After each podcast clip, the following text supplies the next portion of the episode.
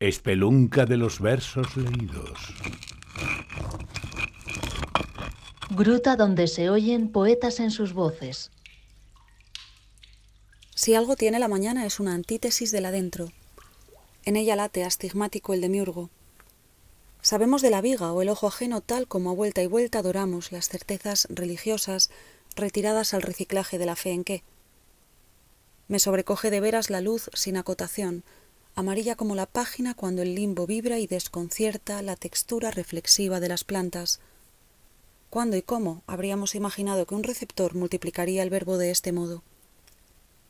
Ahora nos complace lo prójimo en el mercado del tricot. También disculpo mi caso como metralla en este ámbito ajeno a lo sanitario. Si no fuese yo tan recta y de medida mal tomada, ojalá más benevolencia por mi gran culpa, asertiva, insisto, por la gran, gravísima mirada de quien me ve cruzar palabras en casillas y violentar de nuevo desde el cerro a públicos con frecuencia mejorable. En ocasiones prefiero mirar por la ventana. Inútiles, por cierto, son bajo tierra si también las limpiaran cuatro veces cada mes. Como en la luna, no hay agentes que empañen el cristal.